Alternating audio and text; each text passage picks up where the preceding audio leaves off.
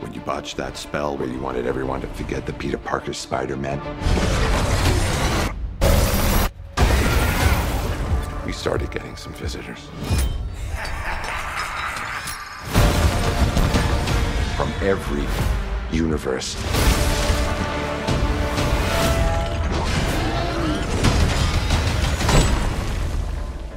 Hello, Peter.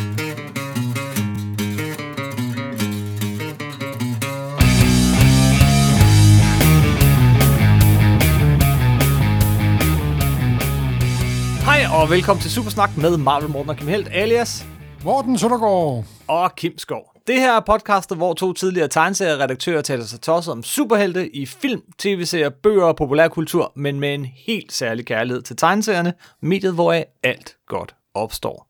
Og i dag skal det handle om Spider-Man i alle mulige medier. Spider-Man, Spider-Man, does whatever a spider can. Men primært er der lige kommet en ny film, film med ham. Vi skal snakke uh, Spider-Man no, uh, no Way Home, og vi skal snakke uh, Spider-Man på amerikansk. Vi skal, skal snakke om nogle store, tunge, tykke bøger. Uh, så det er sådan rigtig Spider-Man. Og, og, og vi skal også snakke om det seneste uh, Spider-Man-run. Så det er, det er Supersnak anmelder om Spider-Man. Simpelthen, og en lille smule MCU, for der er også kommet en fantastisk MCU-bog. Det er der nemlig. Men Morten, skal vi ikke starte med filmen? Jo, selvfølgelig, selvfølgelig. Nu skal vi lige starte med at advare kraftigt. Øh, det er sjovt at se de her film helt uden anmeldelser, helt uden... Altså, jo mindre man ved, jo bedre. Man kan springe traileren over, hvis man vil det. Og det her afsnit, det her anmeldeafsnit, Altså, tænk, tænk, hvis jeg levede i en, tænk, hvis jeg levede i en verden, hvor jeg kunne have set den, uden at have set traileren. Det havde været ret fa- fa- fa- fantastisk, det må jeg sige. Men vi spoiler, og vi spoiler gevaldigt, fordi det er også øh, det er sjovt at snakke om. Alle de vilde ting, der sker i den Det her er, film. det er super spoiler-afsnit, yes. simpelthen. Så hold dig væk, hvis du ikke har set filmen. Kom tilbage, når du har. Og skal vi ikke bare kaste os ud i det? Og ved du hvad? Jeg har faktisk næsten lyst til at starte med traileren, fordi jeg, jeg kan virkelig godt lide, at øh, i traileren, så har de simpelthen retuscheret en hel masse ting væk. De, har, de, de, ligger, de, de prøver at narre os med de her trailere, og, og det virker. Det har jo længe, længe, længe været rygt, Nu er det jo ikke, nu er det jo ikke første det er gang. ikke første gang. Det har længe, længe, længe været rygtet, at, øh, at øh, tidligere skurke vil dukke op. Det fik vi så at vide. Det øh, har været rygtet, at Daredevil vil dukke op. Øh, men så var der sådan nej, nej, det er, det, det er bare computergrafik og AI, der har lavet sådan noget. Men nej, han dukkede op, og det har været rygtet, at Andrew Garfield og Tobey Maguire vil dukke op. Og nej, nej, nej, det vil ikke ske. Selvfølgelig skete det. Øh, alt, hvad vi blev lovet i Jeg trailerne... må sige på den måde, det er sjældent, men det, det, det er sjældent, man ser en film, hvor alle rygterne om filmen viser sig at være Yes. korrekte. og, og hvis jeg sådan skal give mit sådan lyn anmeldelse af den, så er det, at det er en film, der holder alt, hvad den lover i trailerne, på godt og ondt. Det- Det er virkelig, øh, hvis man tager det sådan lidt, øh, hvis man er sådan lidt kynisk, så er det fanservice. Virkelig, virkelig, virkelig fanservice. Alt, hvad man kan drømme sig om. Men, Ja, men jeg synes nu, at de undgår, at det bliver for klistret fanservice, det må ja, jeg for sige. der er faktisk noget dybde, der er noget karakterudvikling, øh, også fordi karakterer, der er med i ganske kort tid, øh, der er jo fantastiske skuespillere, og det er også rigtig meget det, der gør det hele vejen rundt. Helt fantastiske skuespillere samlet i en film. Jamen for, for helvede, det er, jamen, altså, det jeg altid siger med MCU-film, det er jo altså, det er grundlæggende B-film med A-holdet simpelthen. Ikke? Og tag for eksempel Cumberbatch, der spiller Doctor Strange her i en, en film, der på en weekend omsætter for 600 millioner dollar på global basis. Yes. Og samtidig kan man se ham på Netflix i Power the Dog, der er en lige så fantastisk film, bare på en fuldstændig anden måde simpelthen. Ikke? Og det er også det altid irriterer mig ved folk, der godt kan lide film. Det er så om, at de siger, at man skal vælge imellem Spider-Man No Way Home og Power the Dog. Og jeg siger, hvorfor ikke nyde begge, begge film på hver sin måde simpelthen? Yes. Ej, men det, det, det er en film, som på alle mulige niveauer ikke burde fungere, men på den der Marvel-magiske vis, så fungerer den bare. Den er så proppet, der er så mange karakterer, der er så mange plotlinjer, og, og det, det er fuldstændig langt ude. Og ja, der er masser af plothuller, men jeg var med hele vejen. Ja, men alligevel er historien, historien super single, for hvad handler historien om? Hvad har de sidste tre film handlet om? Homecoming, uh, Far From Home and No Way Home svarer til de første 11 sider, de, første, de 11 sider, der er i Amazing Fantasy.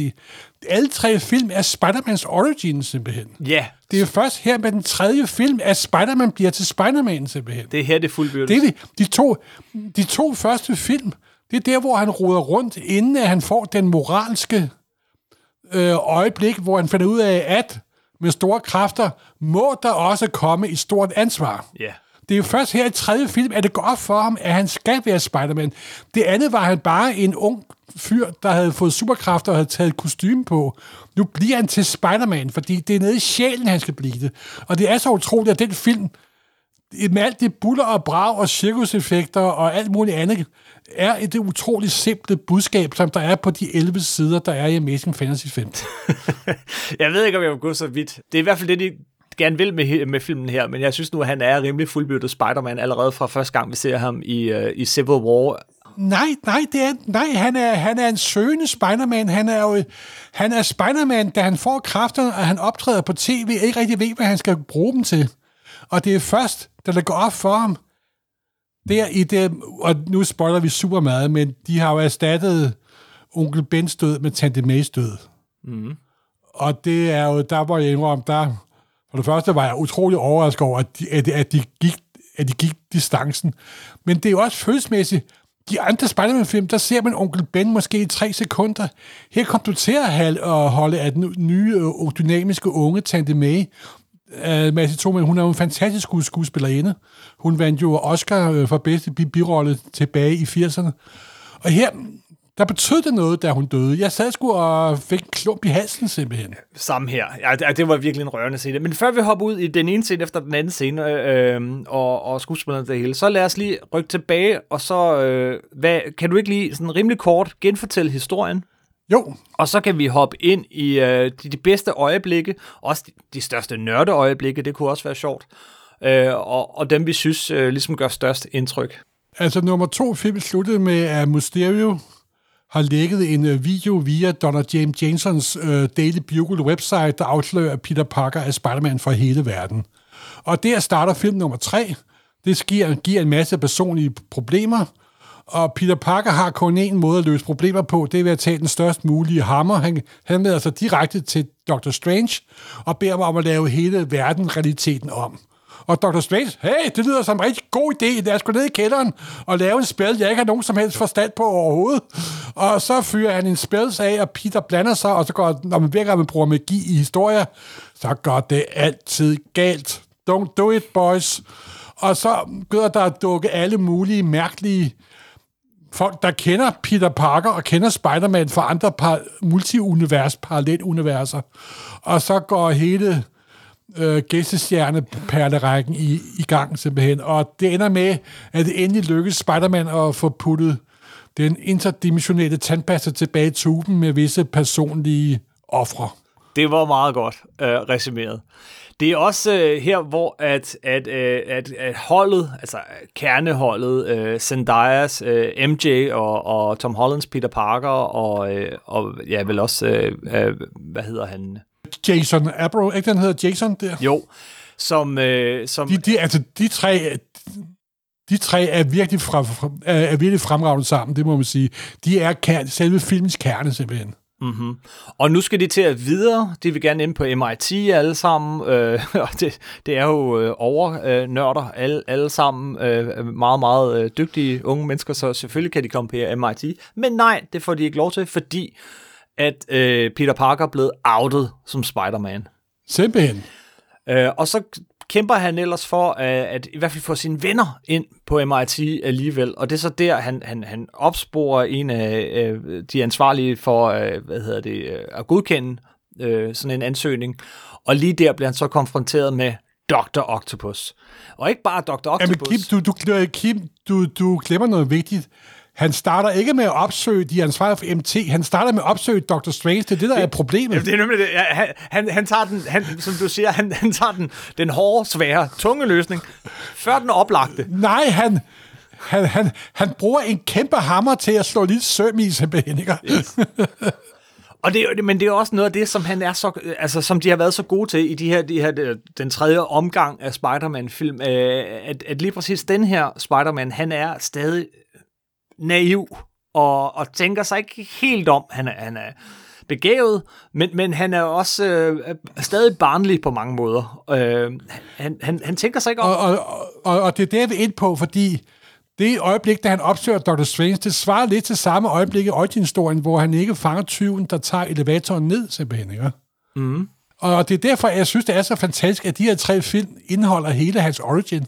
Ja, så er det jo også, som mange sikkert har bemærket, det er, det er 10 år øh, siden den første Amazing Spider-Man-film, og 20 år siden den første, øh, hvad hedder det, øh, Sam Raimi, Tobey Maguire-film. Øh, så på nogle måder er det her lidt... Øh, det, det, det minder lidt om Avengers Endgame på en eller anden måde. Det her med, at man tager alt sammen, og så øh, laver en kulmination på det hele. Ah. Og jeg synes, de får det flettet så godt ind. Øh, for, den første skurk, der dukker op, er så øh, Alfred Molinas øh, Dr. Octopus. Og jeg ved godt, vi er uenige her, men for mig er den anden Spider-Man-film stadig den bedste. Øh, og jeg er også stor Sam Raimi-fan i forvejen, og jeg glæder mig jo til, at han nu lige om lidt skal instruere Doctor Strange, den anden store Ditko-figur. Jamen, det er nok der, at jeg lidt afviger fra de fleste andre, fordi jeg har ikke det nostalgiske forhold til de andre Marvel-film, som, som du har. Mm. For mig er den første rigtige Spider-Man-film, det er den første Tom, Tom Holland-film, Homecoming. De andre brød jeg mig ikke specielt meget om, nemlig. Ja, det er så mærkeligt. Og det kunne jeg jo godt mærke, da jeg... jamen, det ved jeg godt, men jeg, men jeg var jo en jeg var jo, dengang du var en en, en sød og kvik teenager, der var glad, der var jeg en gammel sur mand, må du regne med, også? Og jeg brokker, altså jeg har, det er, som sagt, Iron Man fra 2008 er den første superheltefilm, som jeg synes var god, ikke også? Aha. Så øh, ja, jeg beklager meget. Jeg ved godt, at folk, og det kan jeg også mærke på, at al den, den måde, film er blevet modtaget på, at folk har også elsket de gamle figurer, og de gamle skuespillere, og så videre, og så videre. Og jeg havde ikke helt samme, det samme nostalgiske kick, hvad jeg sådan... Og det er også sjovt, fordi den her film er jo en samproduktion mellem Sony og, og øh, MCU. Ja, ligesom de foregår. Og man kan godt mærke, at der også... Jeg kan også godt mærke, at der er sådan lidt ikke-MCU-filmstil med hister hernede, nemlig. Prøv at sætte på på det. Jo, men altså, den måde... Øh, jeg, åh, det, jamen, det var da de der elektro dukkede op, og firbenet dukkede op, der bliver sådan mindet om, de, åh oh, gud, ja. det var de der tåbelige ja. Spider-Man-film, som jeg ikke kunne, kunne holde ud. Ikke? Og det er jo intet at gøre med Jamie Foxx og company, det er jo fantastiske skuespillere, der er jo intet i vejen der. Og det lykkedes bestemt også uh, Watts at få dem puttet ordentligt ind. Men det, det, det, var, det var ikke så gnidningsløst for mig, som det var for så mange andre øh, filmseere. Nej. Lige nu er det den øh, Marvel-film, øh, det skal nok ændre sig, men det er den Marvel-film, der har den allerhøjeste score på, øh, på IMDb. Det, øh, det, det, det, folk har virkelig taget godt imod den. Den har fået den tredje største åbningsweekend nogensinde, kun overgået af Avengers-filmene. Øh, den er super, super populær. Men jeg var, jeg, jeg var, jeg synes, for mig er det stadigvæk ikke sådan den bedste Marvel-film nogensinde. Jeg har det også sådan, at øh, Ja, jamen, jeg er heller ikke lige så nostalgisk omkring de gamle film, som du er. Bortset fra, jeg synes, de første to Spider-Man-film med, med Tobey Maguire er fantastiske, og som de kunne være... Altså, der er stand lige ud over det hele øh, i de to film. Øh, men... Men så de næste med Andrew, ja. de næste to med Andrew Garfield. Jeg synes, han er en fantastisk Spider-Man. Jeg synes, han er den, der måske rammer den her øh, følelsesmæssige tumult, der foregår inde i Peter Parker, og, øh, kombineret med hans evne til de der hurtige, vidige bemærkninger. Jeg synes faktisk på mange måder, at han var en fantastisk øh, Spider-Man, bare placeret i nogle virkelig uheldige film med et, et langt, langt, langt tyndt øh, plot om sine forældre. De skulle have strukket over tre film, det blev så heldigvis kun til to. Og en totalt overproppet film alle sammen. Men som Spider-Man var han virkelig, virkelig god. Øh, så. Jo, du har nok ret i det, men altså, da jeg sad og så filmen, det var, tror jeg også, jeg sagde til dig, jeg følte det om, at jeg så et årshæfte af Marble Team Up fra 1978 lavet om til en kæmpe film. Altså, ja. For, ja. Fordi det er jo sådan en kæmpe øh, gryderet, og en fantastisk gryderet. Jeg var enormt underholdt. Og så dukker der jo, altså, og så, så synes jeg jo, det var jo super fedt, at Matt Murdock dukkede op. I Charlie Cox's og det bevirkede faktisk, at jeg har brugt den sidste par dage på at sidde og gense første sæson af altså Daredevil tv-serien. Ja. Og så synes jeg også, det er fantastisk, når jeg tænker på den utrolige koordination, som MCU-maskinen er i stand til. Om onsdagen sidder man og ser femte afsnit af Hawkeye, hvor det bliver afsløret, måske ikke verdens Hvor Kingpin dukker op. Må- Måske ikke den største, af, måske ikke den største afsløring nogensinde, men alligevel. Og så kan man se det om onsdagen, og som torsdagen kan man gå til forpremiere på uh, Spider-Man-filmen, og så se uh, Charlie Cox. Altså, det er Yes. en, simpelthen en synergi, der er jo fuldstændig uhyggelig simpelthen, ikke også? Altså. Og, og- for, en, for et par uger siden sad vi og så Marvel What If tegnefilm, men en del af universet, hvor man, øh, som viser sig at være lidt en konsekvens af alt det, der skete i Loki-filmene, nemlig det her med multiverset, der deler sig, og, og begynder at kunne, kunne krydse over, øh, som kører videre i den her film. I den dukker en ond Doctor Strange op, øh, og hvem dukker op til aller, aller, aller sidst i den her film, vi lige har været inde og se? Efter credits. Jeg er nu ikke sikker på, det, Manden fra tegnefilmene. ja, det er, nu ikke, det er du faktisk ikke sikker på. Jeg er ikke sikker på, om det er Dr. Strange Supreme, som de kalder ham. Det er det da. Men det er i hvert fald en slags afart. Det er en slags afart af ham i hvert fald. Og det, jamen, det er jo altså... Hvis de burde tage og sætte de folk, der planlægger MCU til at styre det amerikanske samfund, så vil det gå meget, meget bedre. Yes. Feige for president. nej, men jeg synes... Nej, men jeg synes, men det, jeg synes, der var så fedt ved filmen, det var, at den følelsesmæssige kerne mm. omkring Tom Holland, der skal blive til Peter Parker, det var bevaret fuldstændig. Og det var det, der var filmens store styrke. En film, der kan- er så stor og så larmende, og med så mange sideeffekter og fantastiske skuespilpræstationer og gensyn, hvor folk klappede og alt muligt, at det så alligevel handler om, at Tom Holland, at Peter Parker skal blive til Spider-Man. Det, det synes jeg var meget elegant gjort, det må, må, må jeg sige. Jeg har øh, stødt på den der kommentar, men hvorfor, hvorfor vil han ud af hævn sig? Han er jo Spider-Man. Øh, Hvorfor er han ligeglad med konsekvenserne? Sådan er Spider-Man jo ikke. Jo, sådan var Spider-Man, indtil han lærte, at med store kræfter må der også følge et stort ansvar. Simpelthen. Den samme ting, som de alle sammen har været igennem. Og også noget, som, som bliver spejlet i Andrew Garfields øh, øh, Spider-Man, da han dukker op. Han, han, han mister jo, ligesom i tegneserierne, øh, Gwen Stacy, og fortæller så, at han, han, han går sådan helt ud på overdrevet og, og, og opfyldt af, af vrede, men når frem til en erkendelse. Åh oh, ja, det har, jamen, jeg, kan, jeg, har, jeg har kun set dem De er elendige, helvede. Jeg Morten. ikke huske dem særlig godt. Men, men, men øh, de, er, de er virkelig elendige. Jeg, jeg kan, det, har taget, det, har, det tog mig en uge at komme igennem Spider-Man 2. Wow! Men med lysglimt, med lysglimt, øh, de to skuespillere der er fantastiske. Nå, men Andy Garfield er jo en fantastisk skuespiller, altså. Og det var Emmy, Emmy, Emma Watson også, ikke også? Og var ikke hende, der spillede Jean Strait? Jo, det var. Og det var i øvrigt vores allerførste Supersnak podcast. Det var en anmeldelse af Amazing Spider-Man for, fra for 10 år siden. Det var den, der startede det hele. Okay. Okay, jamen, så må jeg jo hellere prøve at se den igen. Jamen, dengang kom vi sammen til frem, Nej, men- frem til samme konklusion. Æh, men hold kæft, de er gode, de to. Ak ja, ak ja. Og jeg, jeg synes da også, at det var også, altså, at det kunne lykkes dem at køre ind i den her film, også det der hans kamp med Doctor Strange i sådan en The Spile, The Mirror Dim- Dimension, Ja. og at Ned Land og at Ned Least begynder at kunne bruge de der sling rings, og, og man accepterede det simpelthen, ikke også? Yes. Altså, det var det, altså, der var jo dykket på den her film, men den blev ikke tynget af det. Nej. Og det var, det sgu, altså det, hvis det havde været en film for 10 år siden, så var den presset totalt sammen, hvis det var Sony, der havde lavet den selv.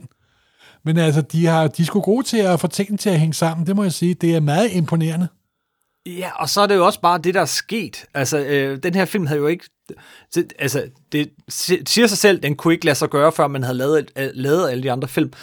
Men, men også bare det, at man kan lave en film, der er så fanservice-agtig på mange, mange punkter, og så blive så stort et hit, det siger noget om, hvor, hvor vidt øh, de her superhelte er nået ind i vores fælles kultur. Det er ikke det er ikke niche, det er ikke populærkultur, øh, eller det er populærkultur, men, men det er, folk er med på det, de fanger det sådan, ah ja, det er ham fra den film, jeg så, da jeg var teenager, øh, og så videre. Det, det er alligevel, øh, det er ret vildt. Jamen, du har ret. Det er det, vi har, det, jeg har syltet min hjerne ind de sidste 50 år. Det er gået hen og blevet mainstream populærkultur. Og ja. der har jeg det stadigvæk svært med, må jeg jo indrømme. Nå, men jeg, jeg, jeg sad på en café forleden dag og, og læste aviser, som jeg plejer. Mm. Og så kommer der pludselig øh, tre unge mennesker ind, og de starter straks med at diskutere Spider-Man, og så den ene fyr siger Det var to piger og en fyr, så siger den ene fyr, men den bedste af dem alle sammen, det er Spider-Man Into the Spider-Verse tegnefilm. Den har jeg set syv gange. Så jeg, og, det, og jeg tror faktisk, at de tre unge mennesker, de aldrig har læst en, en Spider-Man-tegnserie i hele deres liv.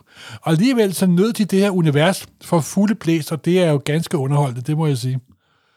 Det er sjovt. Uh, Into the Spider-Verse. Uh, jeg tror stadig, det er den bedste Spider-Man-film nogensinde. Uh, visuelt er den i hvert fald helt fuldstændig sindssygt imponerende og, og så godt fortalt. Ja, men det er da, det er da indiskutabelt, at det er den bedste Spider-Man-film nogensinde. Men det er jo også lidt det samme plot. Men, men denne her var nu... Det er en lille smule lidt det samme plot, det der med Spider-Man Ja. fra forskellige universer mødes. Det er også det, der sker i den her. Det, det, det sker jo så i øvrigt, timingmæssigt, så sker det jo først til sidst. Øh, Jeg synes, den her film, den starter med et brag. Han er lige blevet outet. øh, Alle er totalt forvirret.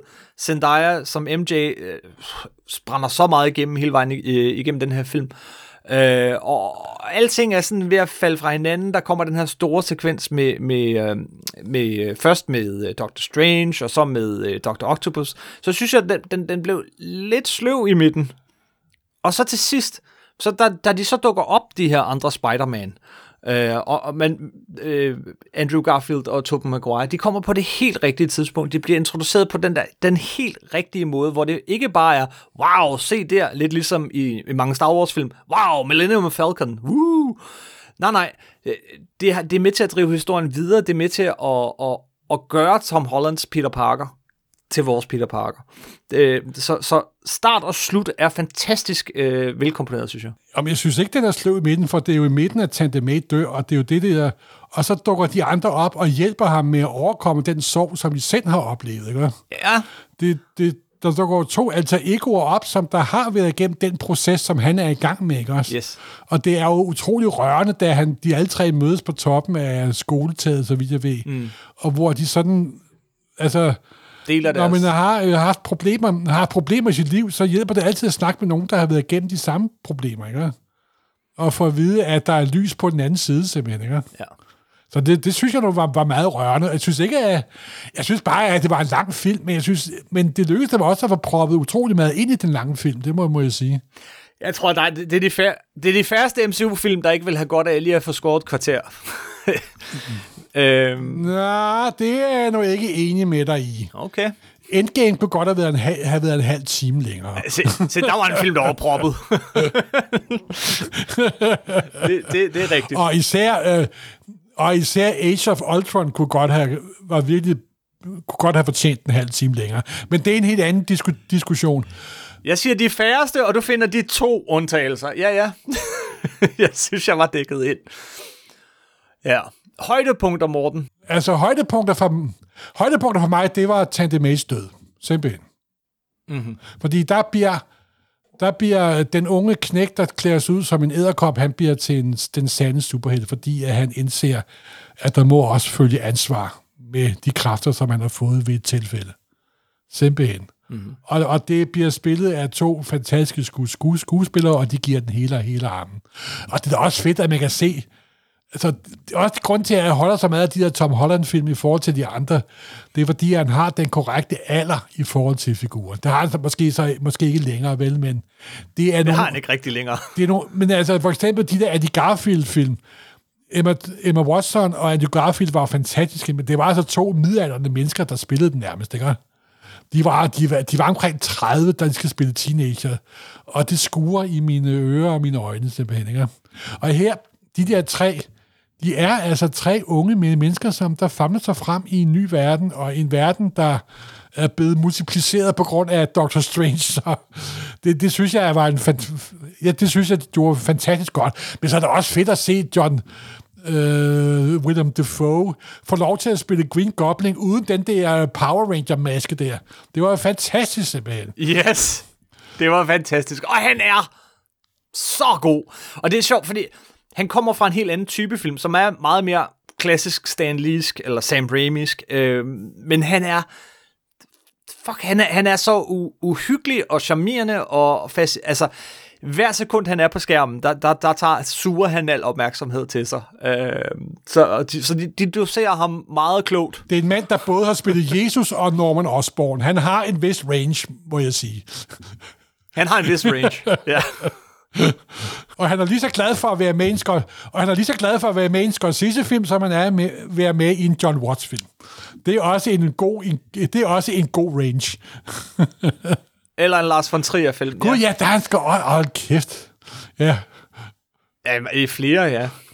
Og han er fantastisk. Uh, Jamie Foxx som Max Dillon er nok den, jeg brød mig mest, mindst om. De har været så gode til hele filmen igennem, og ligesom tage de her meget forskellige, og ikke øh, lidt problematisk, men alle de her forskellige Spider-Man-film, får de mixet ind i på en, en måde, så det giver mening.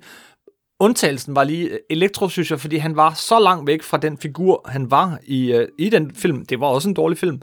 Nej, men, Og Jimmy Fox er en stor stjerne og, og en udmærket skuespiller, men, men det, var, det var en helt anden karakter. Det var det eneste, der sådan skurede lidt. Jamen, men altså, vi det, er for, det, det, her. det forklarer de jo. Der er jo en scene, hvor han står og kigger ud af vinduet og siger, at ah, mumbo jumbo. det, det kan godt være, at... Ah, come on! Her er pseudovidenskab lige med pseudovid, er lige med rigtig videnskab. Det er jo den nye elektricitet, der det, bliver gør... ikke, det bliver jo ikke engang forklaret. Ja. det bliver ikke forklaret. Det bliver Altså, øh, han er- et, et eller andet anderledes. Lad mig sige på en måde, han har fået mere spænding i sin tilværelse og har bevaret fatningen og er god til at yde modstand. Undskyld. Ideen er også, at alle, der ved, at, at Peter Parker er Spider-Man, bliver hævet ind i, men, men Elektro vidste ikke, at Peter Parker var Spider-Man. Jo, fordi... For, Nej, der er masser af plothuller, hvis du gerne vil lede efter dem. der er ikke plothuller, der er ting, du ikke har fået forklaret endnu. Hold kæft, mand. Morten, du er så tilgivende. Når først der er noget, du kan lide, så, Du så kan- can do nothing wrong. Du kender mig, jeg har kun, jeg har kun to, to indstillinger. Undskyld. Så den her, den er helt klart i mesterværk afdelingen.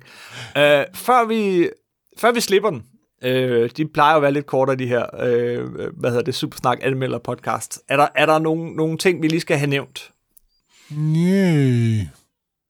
Jo, jeg lige nævne slutningen, hvor han svinger, hvor han er alene, Peter Parker går ind i sin lej- lejlighed, syr sit eget kostyme, og svinger rundt i byen mm. i det originale Spider-Man-dragt.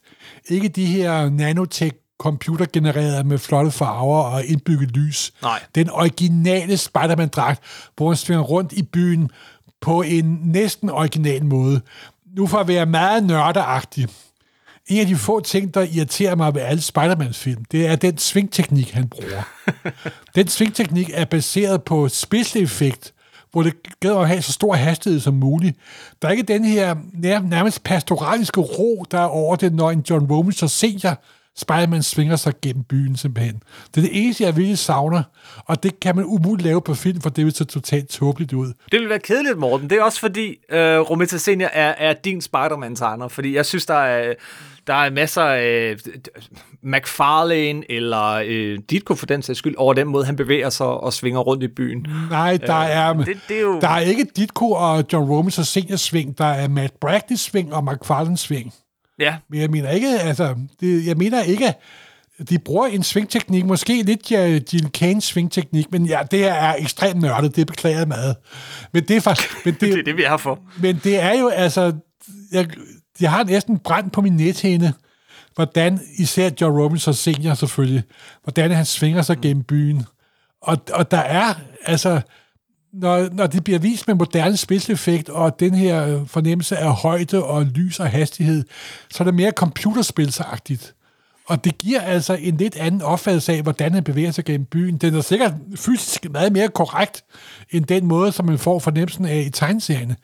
Men tegneserien har altså en form for indre ro, når han svinger rundt, og er jeg beklager. Det, det er, hvad jeg kalde en meget lille detalje. Jeg tror, jeg tror, de fleste vil være enige om, at uanset filmene, uanset hvor gode eller dårlige de er, uanset om det er den tredje Raimi-film eller den, den, den anden af de her øh, Andrew Garfield-film, når han svinger sig rundt i New York, så ser det fantastisk ud. Og det er en af, af, af, en af, af, grundene til at se en Spider-Man-film overhovedet. Det er også noget af det fede ved nogle af de her computerspil, der er lavet. Øh, altså, det er sådan nogle scener, som du kun kan lave med Spider-Man. De her rutsjeture rundt i, i, øh, i fantastisk flotte New York. Jeg, øh, det, det, det er bare sådan noget, jeg, jeg glæder mig til ved hver eneste Spider-Man-film. Det er lidt ligesom, at Bond skal sige, Bond, James Bond, så skal Spider-Man svinge sig rundt på vilde, akrobatiske måder, og jeg elsker det. Jo, men Kim, han er jo ikke vildt akrobatisk i tegneserien. Det er jo lige præcis det, jeg prøver at komme imod. Der er han der er han en naturlig del af byen.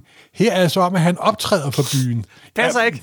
Jamen, Det passer ja, ikke. Men det er altså, som Chris Pacello Spider-Man. ja, nu, Det kommer an på, hvad for en Spider-Man Ja, ja, selvfølgelig er det det, men altså, og vi er nede i uh, Pilates-afdelingen, det, det ved, jeg, ved jeg godt, men jeg har aldrig helt 100% forenet mig med den måde at bevæge sig på i film, i forhold til den måde at bevæge sig på i tegneserien. Og det er jo klart, fordi det er to forskellige medier. De er måske søskende, men de er også forskellige medier. Jeg er også glad for, at han ikke længere render rundt i den her øh, Tony Stark-rustning, som, som Spider-Man-dragt. Øh, og jeg, jeg, jeg, de har, han har også altid haft sådan meget neddæmpet blå, næsten sort. Den dragt, han dukker op i til allersidst, den ligner øh, i farver til forveksling Andrew Garfields lidt mere sådan pang-blå, øh, kraftige farver. Øh, logoet er så taget fra, øh, øh, fra hvad hedder det, Tobey Maguire Spider-Man. Det er sådan lidt en, en, en, den dragt, han dukker op i til sidst, er en blanding af alle tre Spider-Man.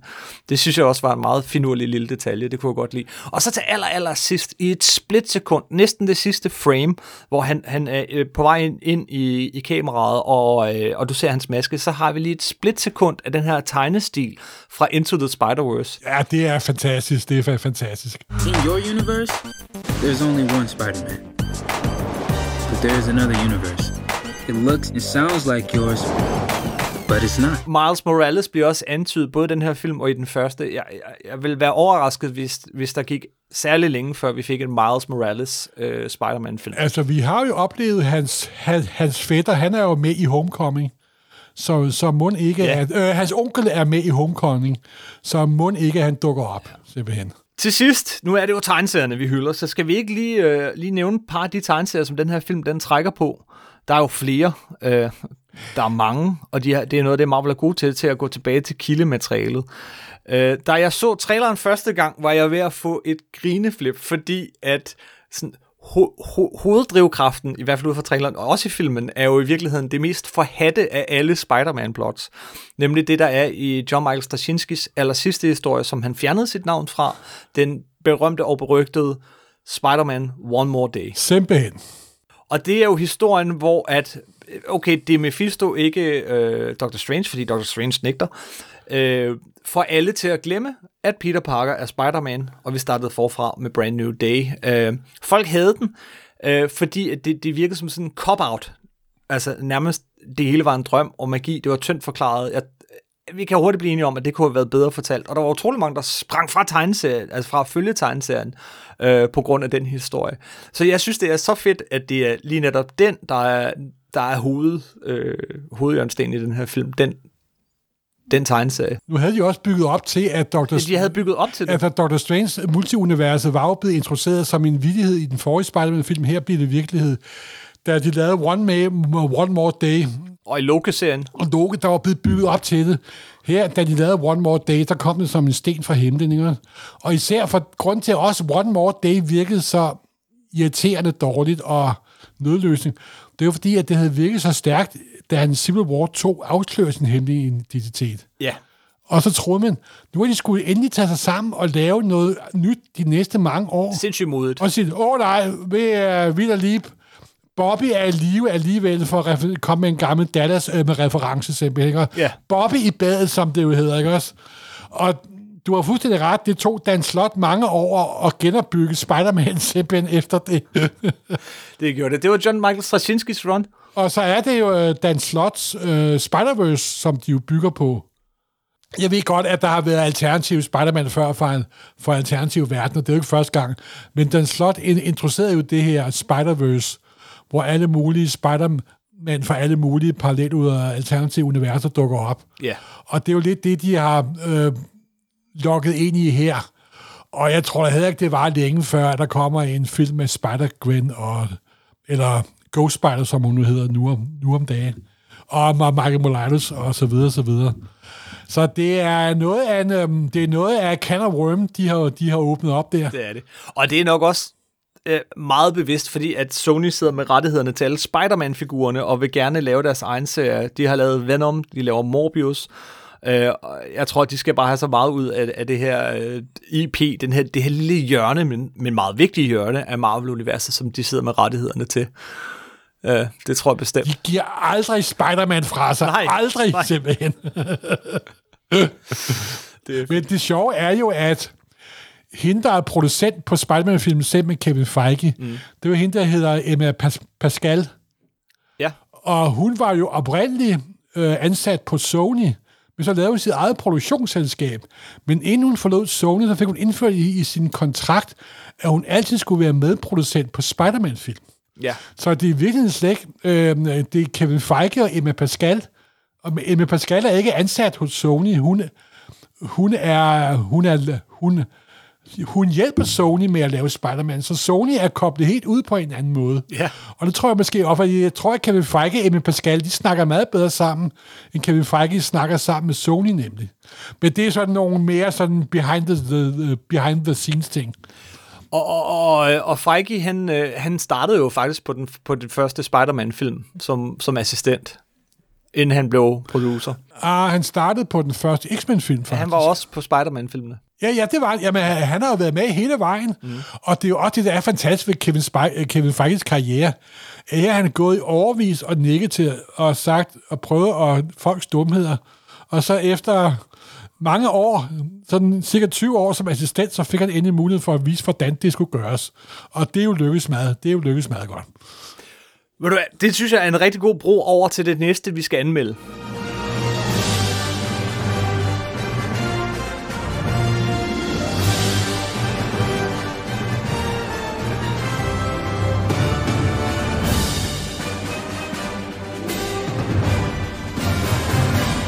Det næste, vi skal anmelde, er en, en ret fantastisk bog, som handler om øh, alt det, der foregår bag om scenerne. Altså, det handler om pro- producernes historie med Marvel-universet. Og der er kommet sådan et kæmpe topinsværk, der hedder Marvel Studios, en bog produceret af Marvel Studios selv, eller rettere sagt, de ansatte to forfattere til, at- til at skrive den. Og selvom det er, det er jo, de er jo ansat af Marvel Studios til at skrive en bog om Marvel Studios, så det er jo selvfølgelig ikke, her kommer alt det snavsede vasketøj Nej, nej, frem. det er ikke Men kritisk Det er noget meget reelt, synes jeg. Ja, den er ret Men, men ærlig. jeg synes faktisk, at det er... Jamen, jeg synes faktisk, at den er okay. Den er faktisk ganske fremragende. Det er to tykke bind.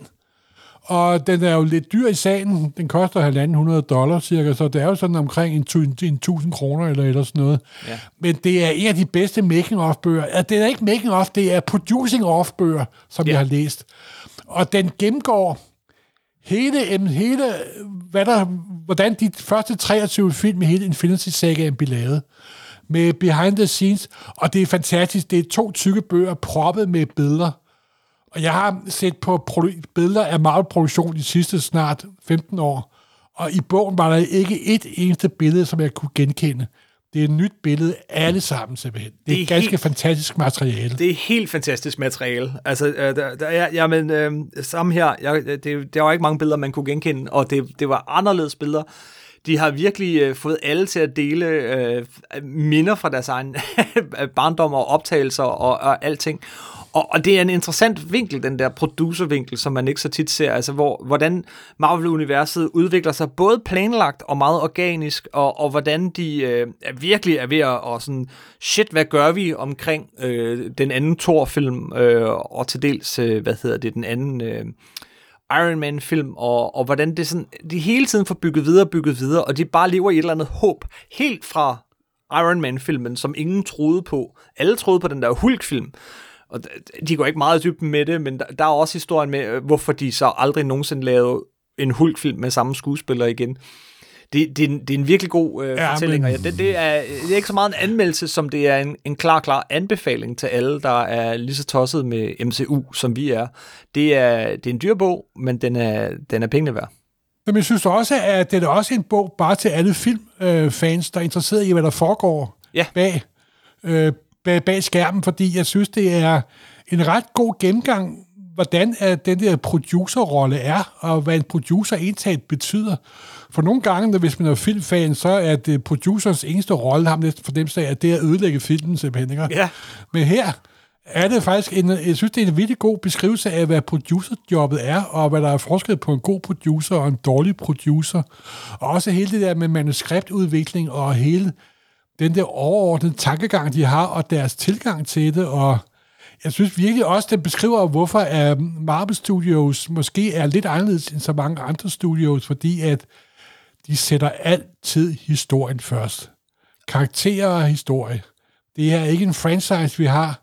Og de har også det princip med, at hver, den sidste film er altid den vigtigste film, simpelthen. Ikke? Mm-hmm. Det er ikke noget med, at de... Altså, jeg synes virkelig, at den beskriver på en pæn og høflig måde selvfølgelig, hvorfor at øh, vi er så begejstrede for de her for, forbandede film, simpelthen. Og hvor meget begejstring for tegneserierne fylder hos dem, øh, det, det synes jeg nu også er fedt. Det er jo fedt, jeg ved, de viser, de viser, at øh, det har jeg jo vidst i forvejen, men i tilbage i 80'erne, så kom der jo en øh, serie med sådan en info-tegneserie, der hed Marvel Universe. Og til det tidspunkt lavede øh, ham, der hed Ed Halligan, en kæmpe plakat. 5 gange 5 meter. Jeg havde den gang hængende hjemme på min væg, hvor jeg tapetserede den på væggen. Jeg kunne svært ikke tage den med, da jeg flyttede. Jeg kan godt huske den. Hvor der er, hvor der er alle Marvel-figurer fra A til, til Z simpelthen. Og den er Kevin Feige hængende på sit kontor simpelthen. Ikke? Og det viser, at der er altså tråde tilbage til bladene hele tiden. Så er også en meget sjov ting. Det er sådan, at blevet den nye ting, man skal sige, når man er skuespiller. Samtlige instruktører og skuespillere på nær en i bogen. Jamen, jeg var også tegneseriefans, dengang jeg var lille. Det siger de alle sammen. Det er sådan blevet den nye, blevet den nye mantra, simpelthen. og, det, vi, og, og så er der selvfølgelig, der er to bitte små tegneseriefejl i bogen, men det skal jeg ikke komme nærmere ind på. det, det, det, må man selv finde. Ja, det er, rigtigt. er det ikke Stan Sebastian, uh, Winter Soldier, der er den eneste, der ikke havde læst tegn, der er ærlig og siger, at han ikke havde læst tegneserierne som barn, tror jeg. Øh, jo, ham, og så er det instruktøren på Black Panther, hedder han Ray Coogler. Ryan. Coogler, ja. Han siger, han siger også, jeg har aldrig været inde i en tegneseriebutik, simpelthen.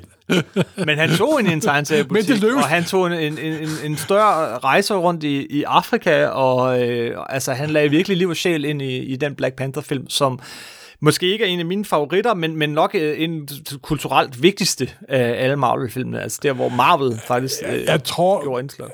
Hvis man skal snakke om en film, der har haft kulturelt impact, så tror jeg, Black Panther ligger højt op på, på listen. Yes. Øh, den hed Marvel Studios. Det er sådan to værk, hardcover, propfyldt med billeder, mange hundrede Ja. sider. Og det er lavet af det forlag, der hedder, som, som der hedder Abrams Books, der faktisk laver en lang række ganske fantastiske tegneserier-relaterede ting. Og det er jo også fantastisk, at den bog er jo ikke henvendt til den tilfældige køber. Det er jo en rigtig dyr coffee table book. Men det er bestemt en af de bedre filmbøger, jeg har spildt mine penge på. Det må, må, jeg, må jeg sige.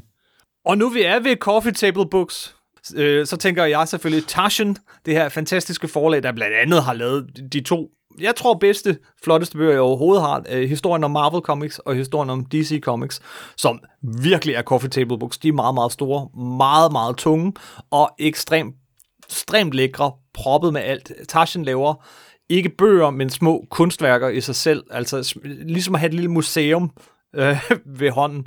Og de har også lavet en ny øh, Spider-Man-relateret øh, bog, ikke også? Ja, altså jeg vil lige sige, at coffee table book er faktisk fuldstændig korrekt med hensyn til taschen. Ja. Hvis du købte fire ben hos, hos IKEA, så havde du et bord, faktisk. Nej, men øh, de er jo virkelig gode til at lave de her tegneserierelaterede bøger. De har også lavet en kæmpe bog om E.C. og en bog om Stan Lee. Ja. Og nogle mindre bøger. Som, og det, en af grundene er jo, at ham, der grundlagde Taschen, ved du, hvad hans allerførste udgivelse nogensinde var? Nej. Det var, da han havde en tegneseriebutik, så udgav han et blad med Hollywood småpornografiske serier. det, det lyder, det kan jeg godt Han, forestille mig. Han er, øh, jamen, han er simpelthen en gammel tegneseriefan, og det kan man virkelig mærke nu, hvor, altså, hvis jeg skulle vælge mit yndlingsbogforlag, så går det nok hen og bliver taschen. De laver nogle fantastiske bøger, og de kæler virkelig. Men kan ikke, nogle gange er deres emner måske ikke det mest highbrow, men deres behandling af emnerne er altid super highbrow, simpelthen. Yes. Og især her, hvor de har kastet sig over amerikanske tegneserier, så er jeg jo i den syvende himmel. Og nu har de besluttet, at de vil genudgive de gamle originale Spider-Man-hæfter i den originale form. Så de, det, bogen her indeholder Amazing Fantasy 15, Spider-Man 1-19 plus årshæfte nummer 1, scannet direkte for originalhæfter, justeret lidt via en computer, men i forstørret op og trykt på matpapir. Og det er altså som at se de gamle hæfter, det er det altså. Og hvad der er endnu vigtigere for den her bog, det er jo i stort format, så indeholder bogen de 11 originalsider, som der blev indleveret der er en eller anden ukendt maskine, forærede øh, Kongresbiblioteket hele originalen udgaven af Amazing Fantasy 15, der jo indeholder fire Ditko-historier med den vigtigste første der hedder Spider-Man. De 11 sider, de 11 sider tegnet af Ditko og tekstet af øh, Stan Lee, der var med til at skabe det her kæmpe Spider-Man-univers, som vi nu har siddet og snakket om gennem længere tid. Og det er fantastisk at kunne sidde og se selve skaberkimen i originaler der, det er hele bog, de 11 sider af hele bogen hver simpelthen. Altså. Fedt. Det var en anbefaling. Og jeg har den ikke, så øh, jeg er lidt besundelig. Men jeg må se, om jeg kan få den. Ja, Tarzan øh, har det heldigvis med også at genudgive tingene i lidt billigere formater, øh, så man ikke skal med 1.000-1.500 kroner hver gang. Hvis du vil nøjes med fattigrøvudgaven, så er det dit valg, vil jeg sige. Ja. Det ved jeg heller ikke, om jeg kan. Jeg synes bare, jeg har, jeg har også, øh, jeg har jo for eksempel den her øh, Amazing Spider-Man Omnibus, der samlede de, øh, hele Ditkus run øh, i en stor kæmpe bog. Men forskellen, fornemmer jeg, er, den var, den var sådan på, på glat papir, og, og, og, jo, der var brevkasser med, men, men hvad er så forskellen på de to udgaver, udover papiret? Altså forskellen er, jamen, jeg er jo ikke lige så hysterisk med at bevare de gamle farver, som mange, mange andre er. Men det er selvfølgelig fedt at sidde og se de gamle farver. Jeg vil lige sige en lille bitte negativ ting omkring Taschen-bogen. Og det har intet at gøre med Taschen selv. Det har noget at gøre med Ditkos tegnestil. De har jo, det er jo et første bog, der kommer tre andre bøger. En er om Avengers, de er også de første nummer Avengers, de første nummer Fantastic Four, og de første, alle de gamle Golden Age Captain America kommer i samme format.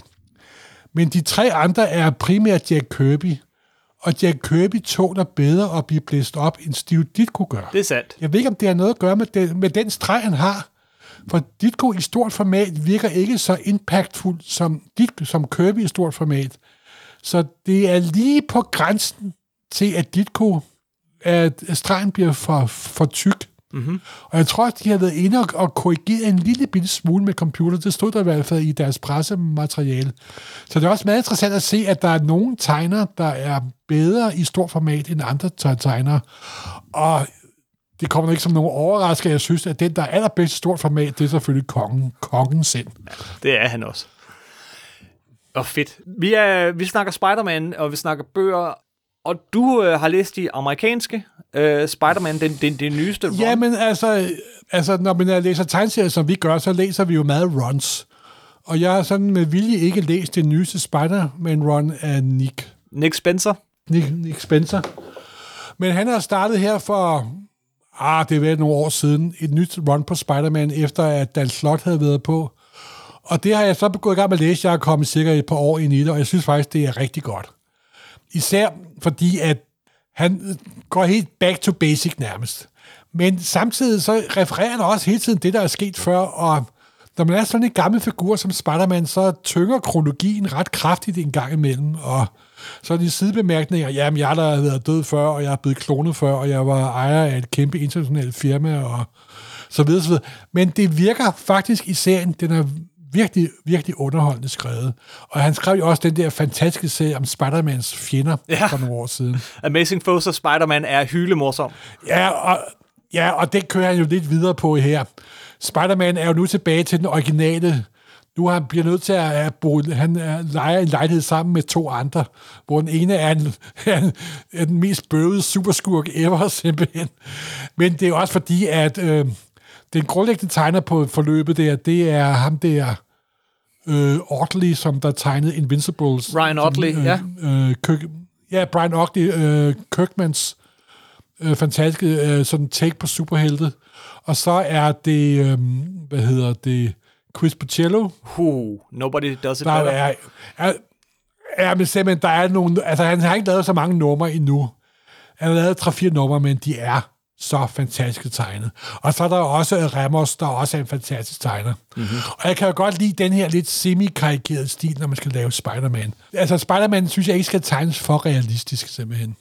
Og i, men især de der Chris Bocello-numre, de er fuldstændig fantastisk tegnet. Mm-hmm. Og så er historien altså ret, den kører ud af. Altså, jeg vil, hvis jeg var 10 år og læste det her første gang, så ville jeg gå totalt fucking amok, simpelthen, altså. Det er, jeg synes, de er ekstremt underholdende, og de er super hurtigt læst. Jeg, jeg læser dem på Marvel-appen for, for tiden, og det er flip, flip, flip, flip, flip, nyt nummer, flip, flip, flip, flip, flip, nyt nummer, flip, flip, flip, flip, flip, nyt nummer. Men det er, det er pisseunderholdende. Det er det altså. Det er virkelig et godt run. Der var nogle ting med Dan Slot Runs. Jeg synes, det var måske lige at overlæse figurer, der gør ham til chef for en Bill Gates-lignende international virksomhed. Det synes jeg ikke, at han slap bestemt heldigt for. Men til gengæld lavede han jo The Superior Spider-Man med Dr. Octopus. Sådan. Så der kan vi jo tilgive mad. Og Spider-Verse. Og han lavede også Spider-Verse, der var enormt underholdende. Så der var, der var flere hits, end der var miss.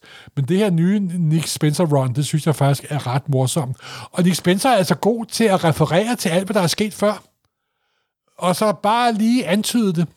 Og så bare køre videre for at sige, ja, jeg er godt klar over, at det her er sket før, men nu kører vi videre og lader som om det ikke er, er sket. Og så er det jo sjovt, som du også selv har været inde på, at lige meget hvor lang tid de her forbandede Spider-Man-serier har kørt i mange, mange år snart, ikke? Det er sgu altid Stan Lee-perioden, de refererer. Ja, vi, jamen det, vi snakkede nemlig om det øh, her den anden dag, bare over telefonen, og at øh, når man kigger på alle Marvel-figurerne, hvordan de har udviklet sig, de har virkelig alle sammen udviklet sig, så er Spider-Man den store undtagelse. De, de, de gør det jo en gang imellem, så gør de ham til ja, Bill Gates-linje forretningsmand, eller, eller han afslører sin hemmelige identitet, eller der, øh, der sker en eller anden form for udvikling, øh, Tante May dør, men, men de bliver, det, det går ikke. Det går sådan til en gang, de bliver nødt til altid at komme den der tilbage i boksen, øh, fordi når du ændrer, det er ikke, der er ikke så meget, du egentlig kan ændre ved Spider-Man, før han ikke længere er Spider-Man. Lige så meget som jeg elsker John Michael Straczynskis øh, fantastiske run på, på Spider-Man, hvor han virkelig tog figuren helt nye steder, så nåede den også til et sted, hvor det ikke føltes som Spider-Man. Han var en meget e- etableret, øh, gift, voksen mand. Øh, Spider-Man er en figur, som, som ikke kan bevæge sig for langt væk fra, fra, de, der, fra de numre, som Stan Lee skrev, før han ikke føltes som Spider-Man. Ligesom, ligesom du siger, at, at Andrew Garfield føltes for gammel til at være Spider-Man. Du, du, du bliver, han bliver Ja. ja. nødt til at være ung. Han bliver nødt til at være lidt naiv. Han bliver nødt til at dumme sig en gang imellem. Han bliver nødt til at, at have kæresteproblemer og pengesover og, og, og Jamen, en syg tante. Det, det, det er sjovt med den figur, at den, er, den kan ikke bevæge sig alt for meget ud af boksen. Modsat så mange andre. Modsat ja, alt fra Batman til, til alle de andre. Det er, det er en figur, du ikke kan pille for meget ved. Det er jo fordi, at det er jo ikke Spider-Man, vi, vi følger. Det er jo Peter Parker, vi følger. Vi, på de andre serier, der følger vi Batman og Superman og Fantastiske Fire, men her følger vi ikke Spider-Man. Vi følger Peter Parker og hvad der sker i hans liv. Det er det, der er så fantastisk med, det, med den figur, at du, du, det, alle, der har læst Spider-Man, ved jo, at Nå, men gud, klarer en kamp mod næsehorn. Ja, det gør han sikkert. Men hvad med Tante May, eller ja. Mary Jane, eller Gwen Stacy? Altså, man er jo præcis lige så interesseret i Peter Parkers privatliv, som man er i hans superhelteliv. Mister han sin eksamen? ja, jamen det er rigtigt. Jamen simpelthen, eller for en råd, og hvad med de billeder? Og, For- for Tante gør den medicin. Figur så, simpelthen. Det er det, der gør figuren så unik, at det er Peter Parker, vi følger, og det er ikke Spider-Man, vi følger simpelthen. Ja. Og det tror jeg virkelig, og det, den her nye film slår også fast, at det her handler om Peter Parker, og ikke om Spider-Man simpelthen. Det er det. Bag, Så det, ja, bag det der store lag vi elsker af- Peter Parker. Vi elsker Peter Parker. Det er nemlig rigtigt. Og bag alt al den chubang og crossover og e- effekter og alting, så har figuren og så har filmen her et hjerte. Simpelthen. og den handler, den handler om, øh, det er jo en moralsk fortælling på mange måder, ikke? Altså, den, den handler om at gøre det, det rigtige. dybt moralsk, dybt moralsk. Gøre det rigtige, koste hvad det vil. Og det vil koste. Øh, at, at gøre det gode har en pris. Det er filmens pointe, og det er Spider-Mans pointe. Fordi alle ved, at med store kræfter må der også følge et stort ansvar. Yes. Jeg tror ikke, vi kan slutte meget bedre end her, kan vi? Nej, det kan vi nok dårligt. Men det var hyggeligt, Morten. Simpelthen. Det var super hyggeligt. Og så er det jo spændende, hvad der kommer i 2022. Ja, det er not. Det, det her, det, det, det slutter ikke forløbig. Øh, altså, jeg har hørt, folk har dømt superhelte filmene ude. Ah, nu er det også ved at være, og det er også, de er også lidt trætte, og ja, tv-serien er også bedre. Og så kommer der en film, som den her Spider-Man-film. Og Jamen, lige Kim- pludselig. Kim, det er den... Det er det samme som den her berømte amerikanske discjockey, der i starten af 60'erne sagde, at engelske guitargrupper, det var i hvert fald ud. Yes. Super fedt, Morten. There are others out there. We need to send them back. So, Scooby-Doo this crap. You know, all this is kind of your mess. I know a couple of magic words myself, starting with the word please. Please, Scooby-Doo this crap. Det var, det var lidt Spider-Man-snak. Vi vender også tilbage til Spider-Man i det nye år. Der kommer selvfølgelig en, en, en ny Spider-Verse-film, men øh, vi, har, vi, vi dykker også lidt ned i, øh, i Amazing Fantasy 15, den allerførste Spider-Man-historie på et tidspunkt. Det må man sige ja til. Og så øh, for dem, der hører det her, så vil jeg da bare ønske rigtig godt nytår, og, øh, og sige tak for den gang. Øh, husk, du kan finde alle podcast inde på super.nu eller facebook.com supersnak podcast, hvor vi meget gerne vil høre din øh, mening om Spider-Man-filmen. Husk dog at advare, hvis du ligesom også kommer med spoilers. Så øh, vi tales ved. Ja, fedt du. Tak for den gang. Hej. Hej.